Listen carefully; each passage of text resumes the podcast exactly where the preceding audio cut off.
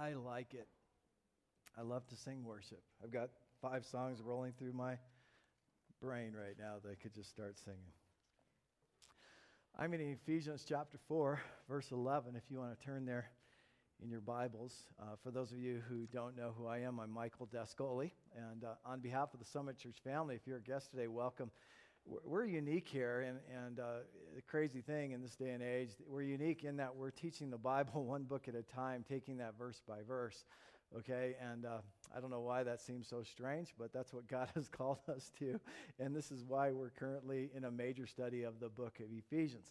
Now, I've had you turn to chapter 4, verse 11 of Ephesians, but I'm going to have you look at a few things ahead of that as we get started here, too. So just keep your finger there, and, and I'll move you around a little bit. But we've put together this prayer.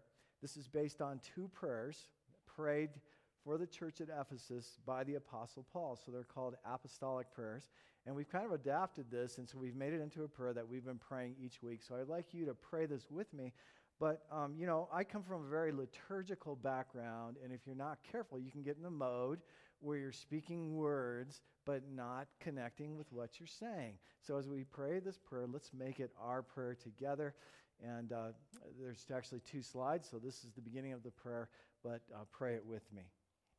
God of our Lord Jesus Christ, the glorious Father, we pray that you would give us the spirit of wisdom and revelation so that we may know you better. And isn't that primary right there? To know him more. Let's go on. We ask that the eyes of our hearts may be enlightened in order that we may know the hope to which you have called us the riches of your glorious inheritance in the saints and your incomparably great power for us who believe. We pray that out of your glorious riches you will strengthen us with power through your Spirit in our inner being, so that Christ may dwell in our hearts through faith.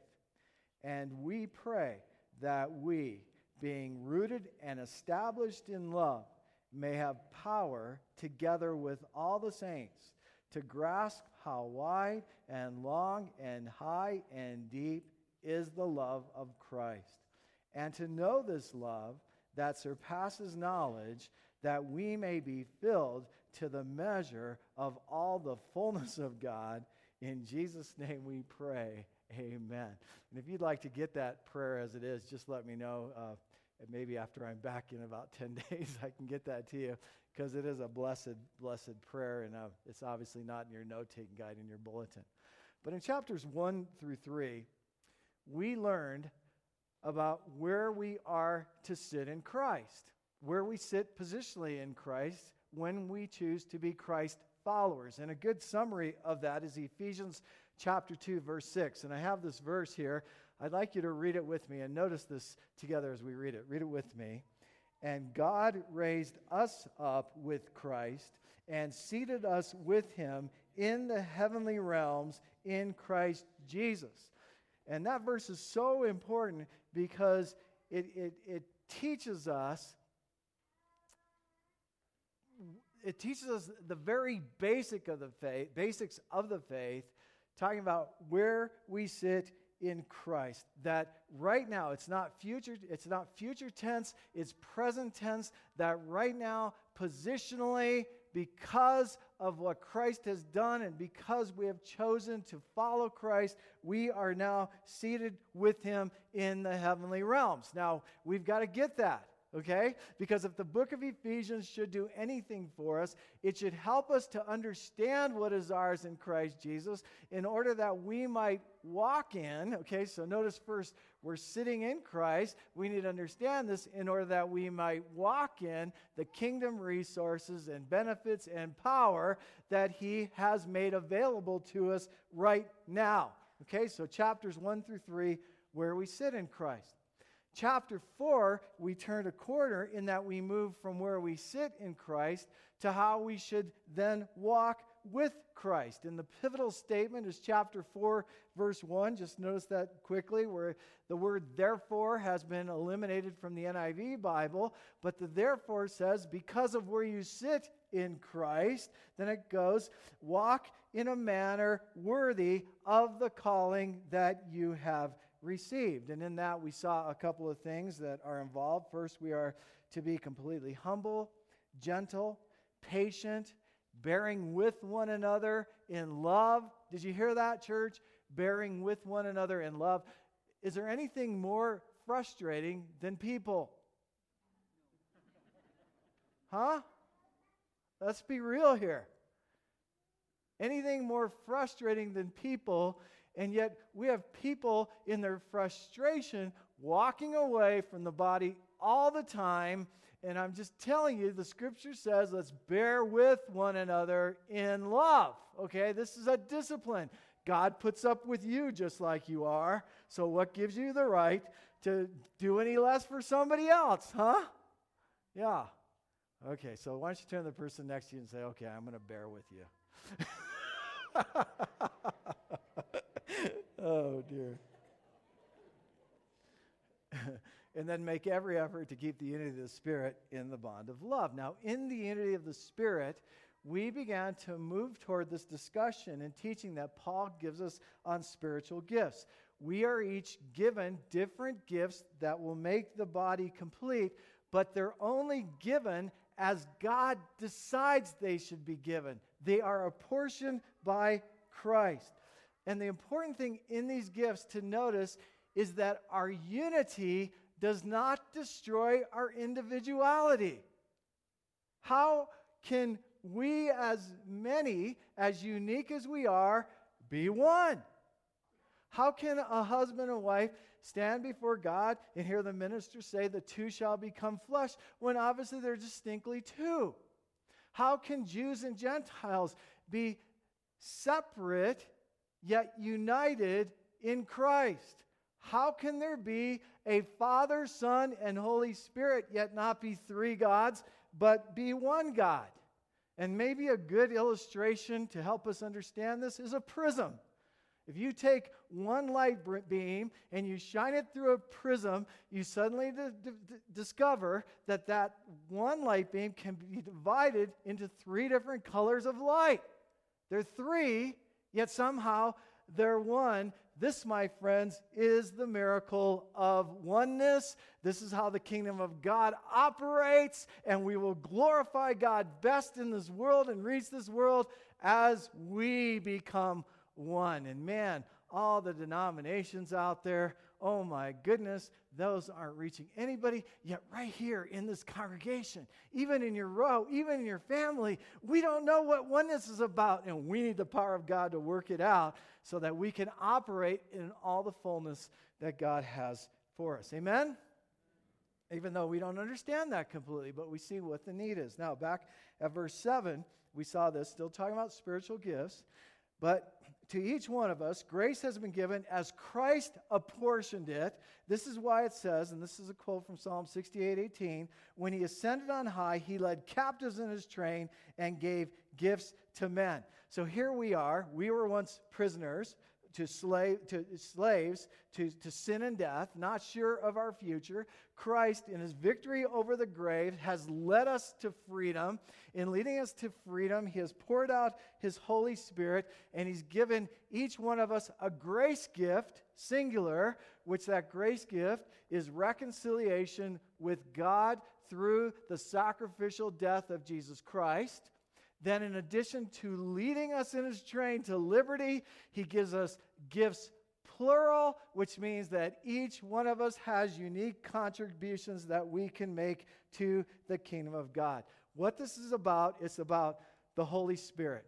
This is about Christ multiplying his kingdom, his operations through you and me. He ascended into heaven saying, You will do greater things. The way this happens is he's multiplying himself by his Holy Spirit into all who will trust him so that we're all participants in the kingdom. The, the, the army of God is multiplied as Christ is doing his work in each one of us. We're not to compare gifts. I like his gifts better. her gift's better. We're not to measure gifts. He got more than I got. No, we are to recognize the gifts God has given us, to be thankful for the way that God has gifted us, and then to be faithful in using those gifts for His glory. Now, I'm having a good time. How are you doing? All right. I'm leaving tomorrow. Do any of you get that just surge of energy when you when you kind of pull out of town? You know, it's like getting off the island. Yes, huh? yeah. Clear to Israel. Oh my goodness, that is so unbelievable. Who would have thought? But but as I was praying over this, I, I had a unique application come to mind. I want you to hear this. The key to understanding your gift or your gifts, because Christ is apportioning these gifts. And being able to use those gifts to their full potential, knowing the gift God has given you, and then using those gifts to their full potential is rooted in your position in Christ, which is a definite repeat of everything I just said, which means the key to understanding your gift and operating out of your gift is where you sit in Christ so that where you sit becomes your priority. Okay? So make your primary pursuit to know Him. And then you already know we're supposed to be serving each other. So begin to move out and begin serving in the body. And through that, you'll begin to discover your spiritual gift. We don't need all these spiritual gift assessments. We just need people better connected to Jesus and then just doing the things that we know to do. And in that, we'll get greater clarity. Simple application. Now, we're going to get to our text today, verse 11. I need to define what we're about to see because there are actually three gifts, three lists of spiritual gifts in the Bible. I don't believe any or all of those lists are complete in any way. But the gifts we see here in Ephesians 4 are leadership gifts, and they're given for a specific purpose. So we're going to see these, we're going to try to understand these, and then we're going to understand what they're about and what it means to us. Okay, so walk with me here. It says, It was He, who's that? Christ, yes, who gave some to be apostles. Now, many of us in here have been taught that the gift of the apostle no longer functions okay? Because we've been taught about the capital A apostles, which would include the 12 disciples, along with, and, and, yes, it does still call Judas one of the 12 apostles. Oh my goodness, what do we do with that? And then we have Matthias, who replaced Judas, and we have the apostle Paul, who came later. But by the church not recognizing the gift of apostle operating today, I believe we've cut one of our functioning limbs off. And there are apostles today with a small a, and some are claiming the office of apostle has been restored through prayer movements that are sweeping the world. There are 27, 24 7 prayer movements that are going like never before. And out of that, church planning efforts that are huge that are coming out of the movement of prayer. So, this is a challenge for us to begin to say, God, help us to see that gift of apostle. I'm not going to tell you the name of any apostles today, but I'm going to ask God just to help us to discern that. So, we have apostles. Then we have prophets, okay? So he gave some to be apostles, some to be prophets. Now, there are two kinds of prophets there are prophets that forthtell, and there are prophets that foretell. I believe God has given me a multiple gift mix, part of which is forthtelling. That God has wired me in a unique way that I am passionate about communicating God's word with clarity to this generation. Okay? That is the forthtelling gift. There are also prophets, and we tend to think of this when we think of prophets, who foretell. And some of those foretelling prophets, well, all the foretelling prophets are able to understand and talk about things that are yet to come, all held in check to what we've already been given through the Word of God. Some of those prophets are given a large message for the masses so that they can bring clarity to how things are going to unfold in the big picture. And their message seems to increase with their lifetime.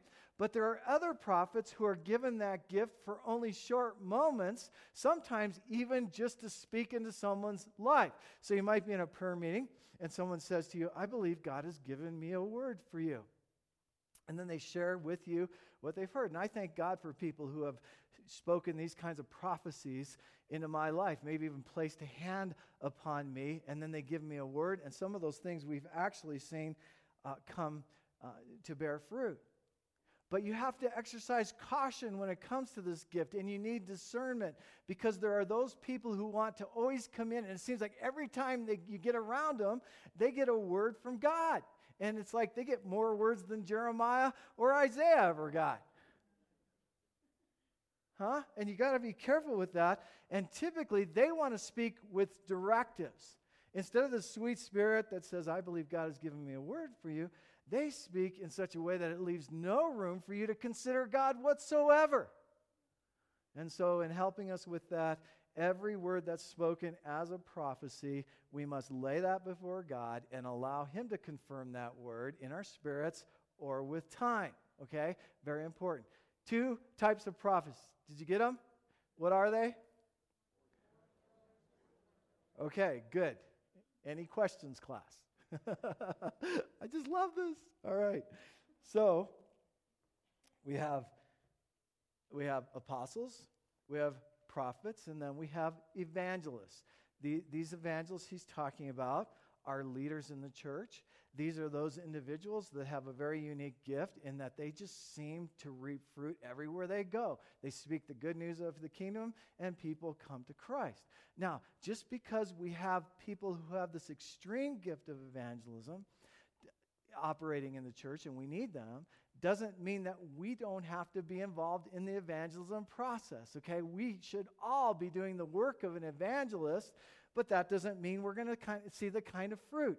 Uh, the guy who led me to the Lord. I, he still today can't believe that I credit him for leading me to the Lord, you know, and that's just, just the way it works. Uh, some of you may be involved in just throwing seeds out there, you know, you're kind of this sower.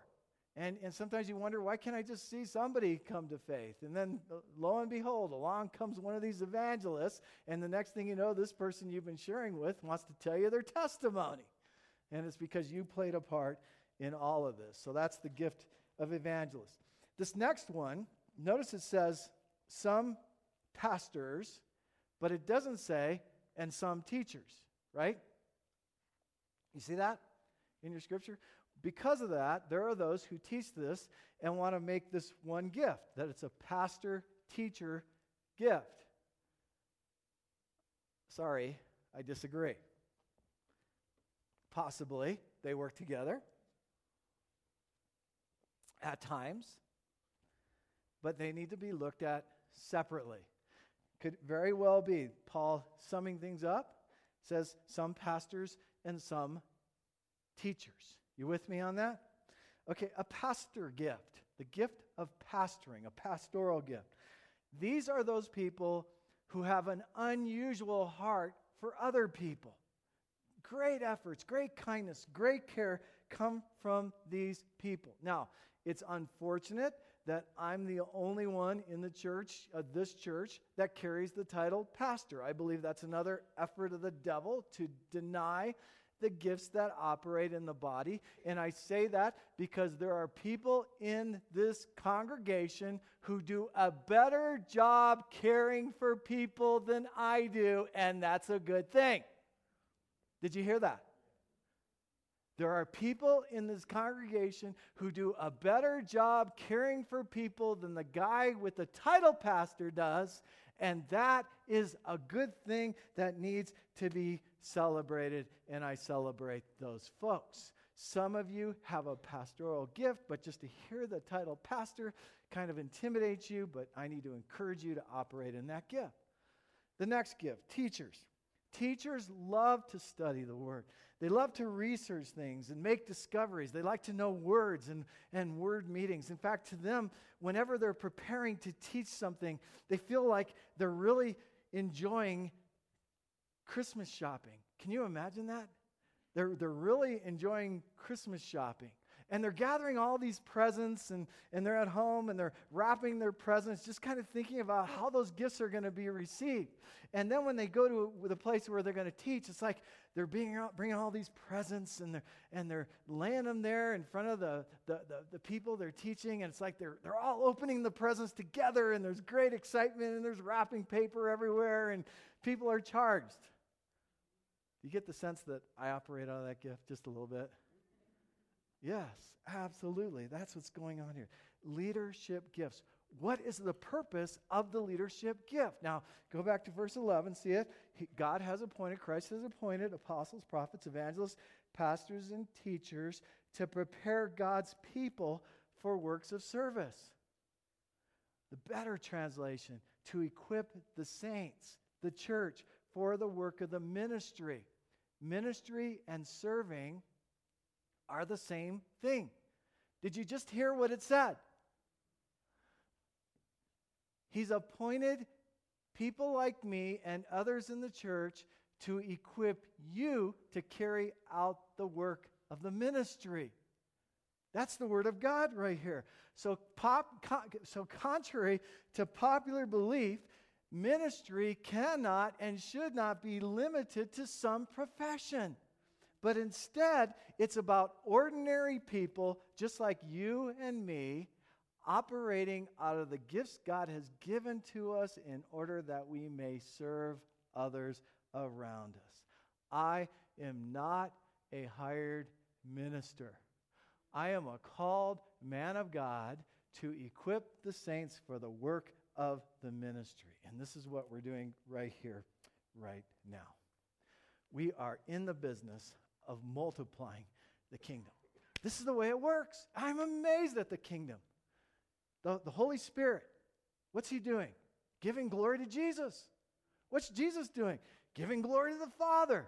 What's the Father doing? Saying, This is my Son, listen to him. The, the, the whole Trinity is pointing at each other and saying, See him, see me, we're, see each other, see us. And you think about John the Baptist preparing the way for Jesus, right?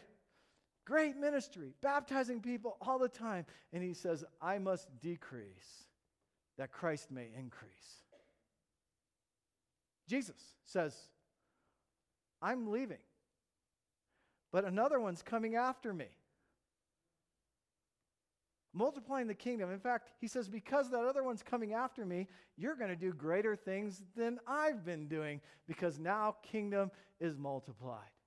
And yet today, because we have all these MDivs and high degrees and, and schools that are like Ivy League schools training pastors, it's like guys want to say, This is my job, don't even touch it. So we hold them up in this high office, and the kingdom of God is stifled. As a result, we are in the business of uh, equipping the saints for the work of the ministry. Now, the word equip, you can use that word in a sentence to describe setting a bone, putting something in place. Uh, 1996, 97, somewhere in there, I was playing basketball. I went up for a layup, and everybody heard it crack three times. My leg went, I tore my anterior cruciate ligament. Had to have a new one put in. So now, if it was 96, that's been what, you know, 15, 16 years ago. And so now my knee is starting to get loose again. And every once in a while, that knee gets out of joint and it hurts like crazy because it's not operating as it should. And I never remember, you know, just go in and get that knee reset and you'll feel better. You know, it takes me five days until I'm having to crawl on my stomach to get everywhere I want to get. And then I think, wait a minute, I can get that fixed. And so I go to the chiropractor, and he's got this neat little trick where he sets me up. Do you really want to know? and man, his thumbs, he just puts that thing back in place, and it's almost like immediate relief. And this is the picture of equipping that the church isn't functioning the way it should. In, in many cases, it's kind of painful because people are not functioning in their proper position. And so we've got to get people operating as God intended them to operate. Okay, so four applications about spiritual gifts, just real quick. And some of this will be a little bit repetitive, but man, thank God for repetition. Number one, who gets what gifts is decided by God. Our part is to recognize our gift, be grateful for our gift, and to be faithful in using our gift. And if by chance someone notices and says, God is using you in amazing ways, the best we can say is, All glory to Him. Yeah. Second application since it is God who enables us to understand our gift and to operate out of our gift, and since it's God who gives us our gift, knowing Him is more important than knowing the gift.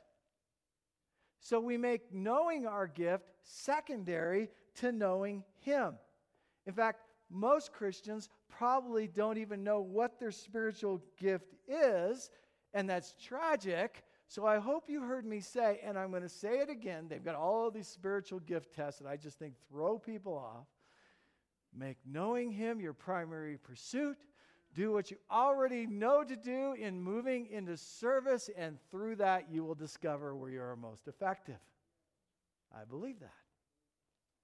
Then others will affirm it, and you'll just say, Glory to God. Third, never pursue your gift to the detriment of your character. Think of a, a, spirit, think of your character as being a garden hose, and think of your spiritual gift as being the water that flows through that hose. And if your hose, if your character is full of holes, you're just going to make a mess, and that gift is not going to be applied as God has intended to be applied, but it's just going to mess things up. I think it's Warren Wiersbe who said many times, um, oh, this isn't a Warren Wiersbe quote. I don't know where I got this one. This is a common one. I can't hear your words when your life is screaming so loudly. Yeah, this is about character. In fact, I told you there are three places where spiritual gifts are listed. One of those is in 1 Corinthians chapter 12. And after giving that list of gifts, and I'll show you that in a minute as God allows, after giving that list, he transitions with this statement. Listen to it. He says, eagerly desire the greater gifts talking about spiritual gifts. And now I will show you a more excellent way. And then, right there, tragedy of tragedies, because the scholars have created these chapter divisions. And the thought is supposed to continue right into chapter 13, which is the love chapter, where there we discover that it's our love for one another that surpasses any other gift that may be manifested through us. And that, my friends, is about character. And tragically, there have been those who have had incredible gifts gifts of prophecy, gifts of being able to speak a word of knowledge and revelation into people's li- lives. But because they had these holes in their hoses, they had little impact. In fact, did more damage than good because people could not hear what they were saying through what they were seeing in them. Yet at the same time, You look beautiful. The body. At the same time, there have been those people who could not tell you what their spiritual gift is, but because the love of God so flowed from their beings, and, and because their character was so attractive that they had incredible influence for the kingdom and may not have even realized it. And someday they're going to see it full bore when Jesus reveals all things. So it's more about eh, where you sit than where you walk, but it's the sitting that produces the walk. And it's more about Him than it is what you think you're going to do for Him, because the reality is it's about Him being glorified through you. And the only way that can happen is by relationship. Wow. Application number four. How am I doing? Super. I'm really thirsty today.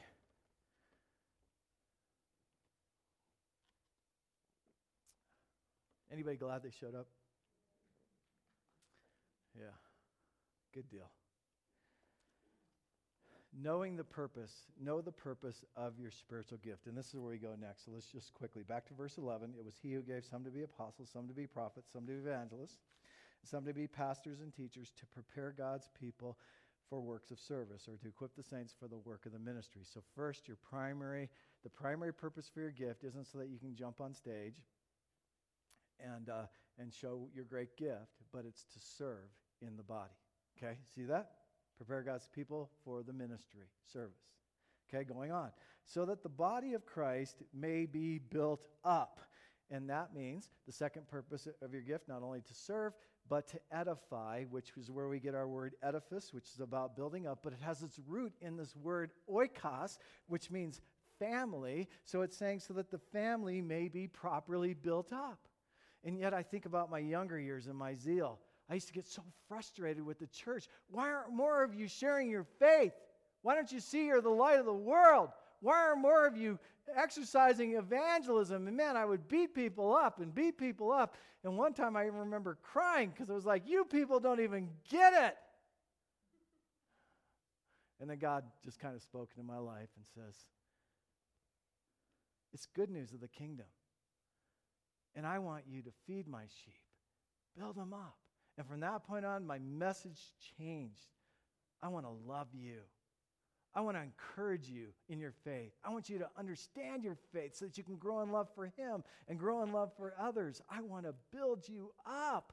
I want to edify you. This is what it's all, all about. Verse 13. Until we reach unity in the faith and in the knowledge of the Son of God and become mature, attaining to the whole measure of the fullness of Christ. And the word right there, the purpose of your spiritual gift is so that we will be complete as a body. We are better together. Spiritual gifts contribute to our unity and maturity, and you can't have one without another. Somebody talks about unity all the time, yet they lack maturity, or someone talks about being mature all the time, and yet they have no capacity for unity. People who claim to be mature in the church, who are better dividers than they are unifiers. Or they want to sit back and say, My level of spirituality, I don't want anything to do with people in the church. And that has nothing to do with bearing with one another in love. And this is what we're supposed to be about. Because when maturity and humility work together, we begin to see manifest the very things we saw earlier that we are to be humble and gentle, patient, bearing with one another in love, and making every effort to keep the unity of the Spirit through the bond of peace. Going on, verse 14. Then we will no longer be infants, tossed back and forth by the waves and blown here and there by every wind of teaching and by the cunning and craftiness of men in their deceitful scheming. So, right there, you see when the body operates properly and when each member is playing their part, there is built in protection. There's so much confusion in this world about what is truth. And yet, somehow, it's in our unity that we discover it. It's, it's like this the reason we teach the Bible verse by verse and not just teach psychology or nice tips to make you feel better on Monday is because we want to know what's real and we want to know what's false. We want to know what's true and we want to know what the lie is. And we're better at this together. Okay, going on. Verse 15. Instead, speaking the truth in love, we will in all things grow up into him who is the head that is Christ, from whom the whole body, joined and held together by every supporting ligament, grows and builds itself up in love as each part, that's you and me, does its work. Now, just a word about the truth in love. Truth, and this is the Warren Wiersbe quote. In fact, let me get this for us. Let's see if I can, I can find it here. Truth without love is brutality while love without truth is hypocrisy. And man, truth is like a chainsaw taken to someone's heart if it's not balanced with love. Yet, love without truth can be just like that bishop in uh, Princess Bride who can't even say the word love, love, love, love, marriage. And that's what we want our preachers, huh? We want this love, but we don't want truth. Balancing it, and it takes both. And man, I have done my share of being a chainsaw. I will never forget a man named Mike Ronquillo. Every Thursday night when I was about 18, new believer, 19, I would set up these volleyball nets in our church parking lot, and people from the neighborhood would come and play. And uh, the church was kind of legalistic, and I wasn't buying into it all. But sometimes when I got in my little passion mode, I could rip people to shreds. And one day I'm sitting in a board meeting, and they're commending this tremendous outreach that we're doing. And I said, Well, it would sure be a lot better if Mike Ronquillo wouldn't wear those t shirts he's wearing. And Mike's sitting right next to me. And he's like, I had no idea that was offending you. And I was so sorry because I should have talked to him. It may have been true, but it wasn't spoken in love. I want to finish this, so I'm pressing on. The purpose of spiritual gifts, you catch them? To serve, to build up, to make complete, to protect, primarily to know Him better. It's, that's the primary pursuit.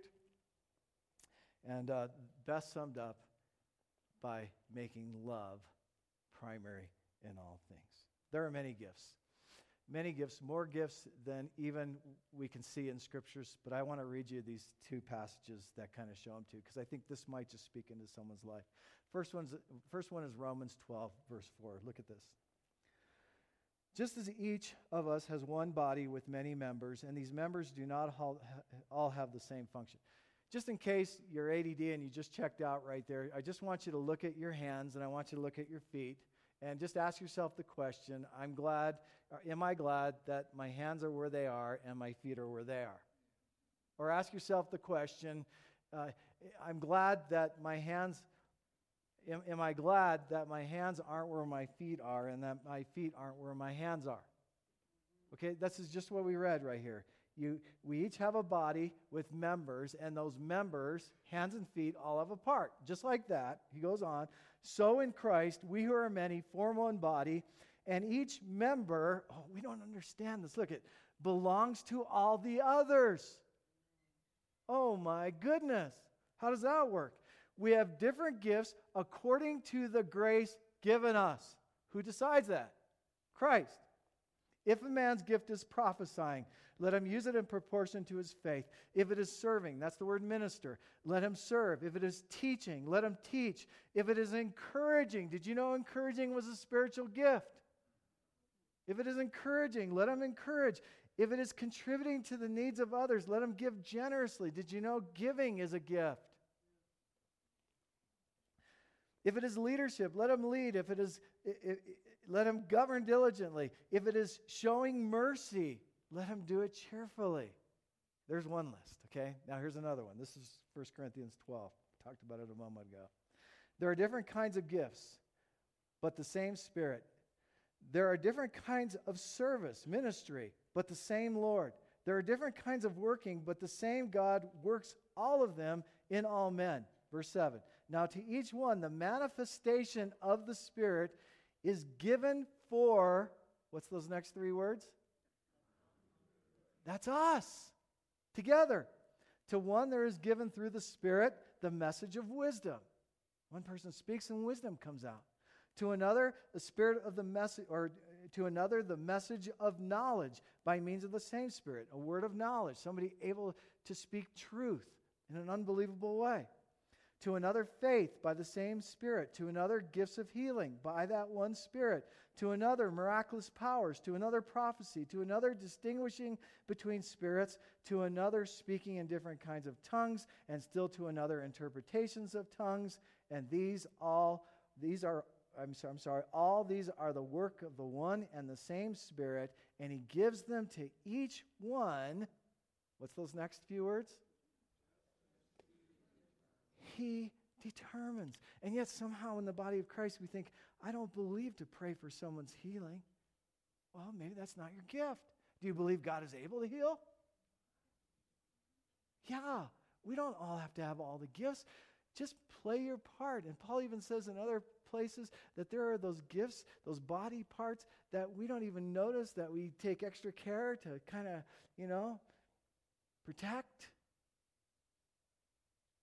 They all matter. And you matter. Yes. So I want to celebrate.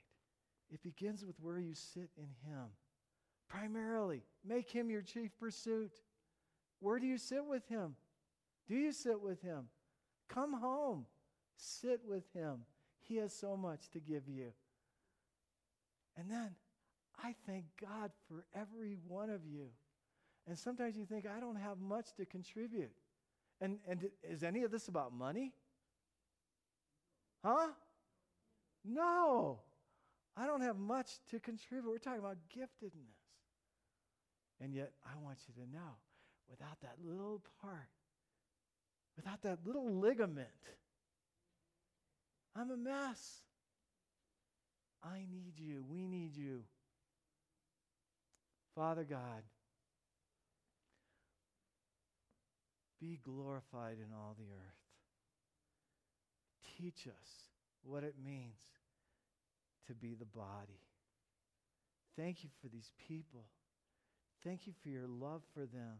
Thank you that you've uniquely wired each one of them. And Lord, I'm sorry that sometimes culture has undermined it, the beautiful thing that you've done in each of these lives or that you long to do in each of these lives so that somehow gifts get diminished and aren't recognized the way that you see them for their full value. Thank you for the body of Christ. Thank you, Lord. In Jesus'